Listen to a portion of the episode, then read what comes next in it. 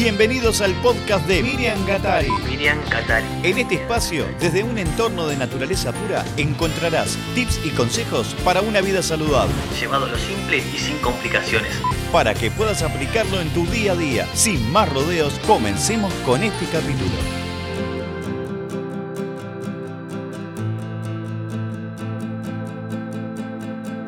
Yo sé que es bastante difícil cambiar de hábitos, dejar atrás aquellos que no nos ayudan y modificar nuestras costumbres, de modo tal de adoptar otros estilos de vida más saludables.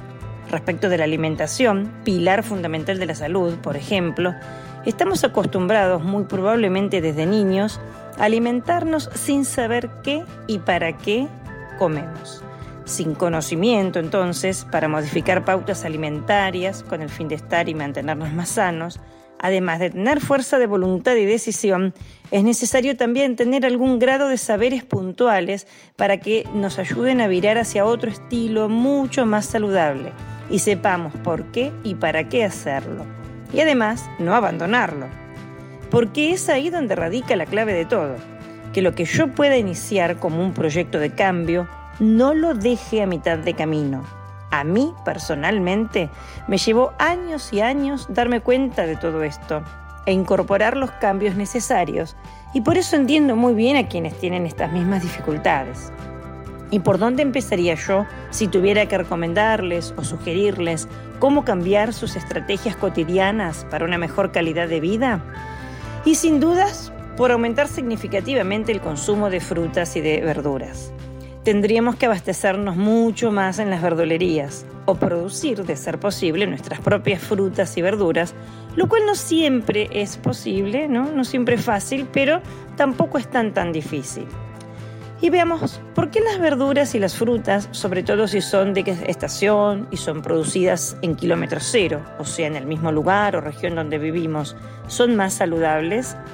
Pues pues porque tienen las vitaminas, los minerales, los oligoelementos, o sea, esos elementos que precisamos en pequeña cantidad, pero que son esenciales en buena medida para el correcto funcionamiento de nuestras células.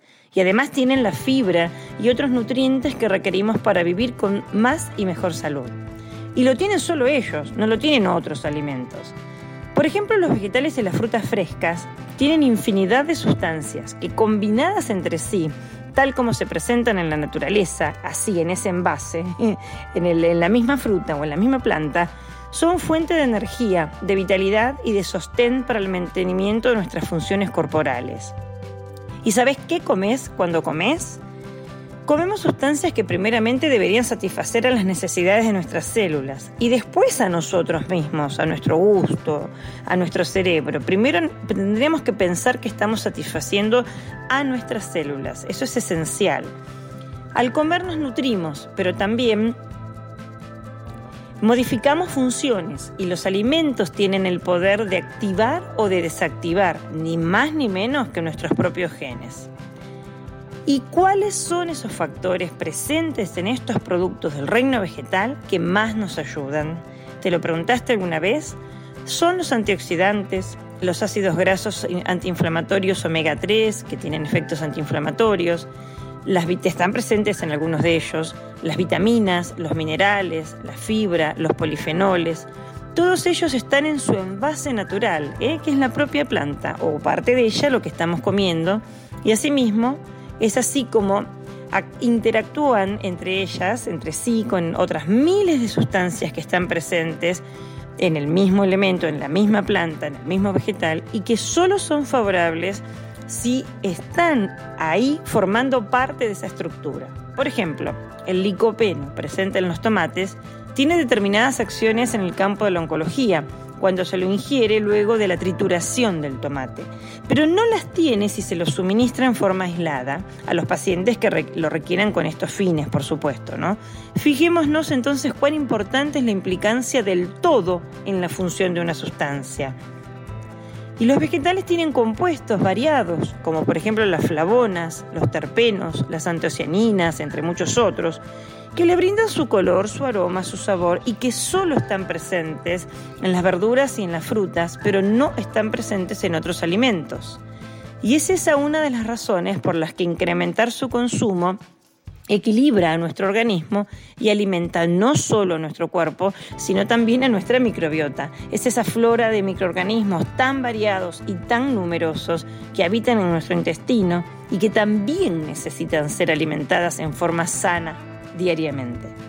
Porque el correcto, del correcto equilibrio entre todos estos factores depende en buena medida también nuestra buena salud física integral. Por eso cada vez que armes tu plato de comida, no olvides colocar una buena porción de vegetales de todo tipo, color y sabor, y también de sumar frutas a tu alimentación diaria. Así estarás saciando tu apetito y tu necesidad de buenos nutrientes celulares para vos y para tu propia flora intestinal, esencial, porque las células y los microorganismos en un todo te estarán muy agradecidos. No te olvides,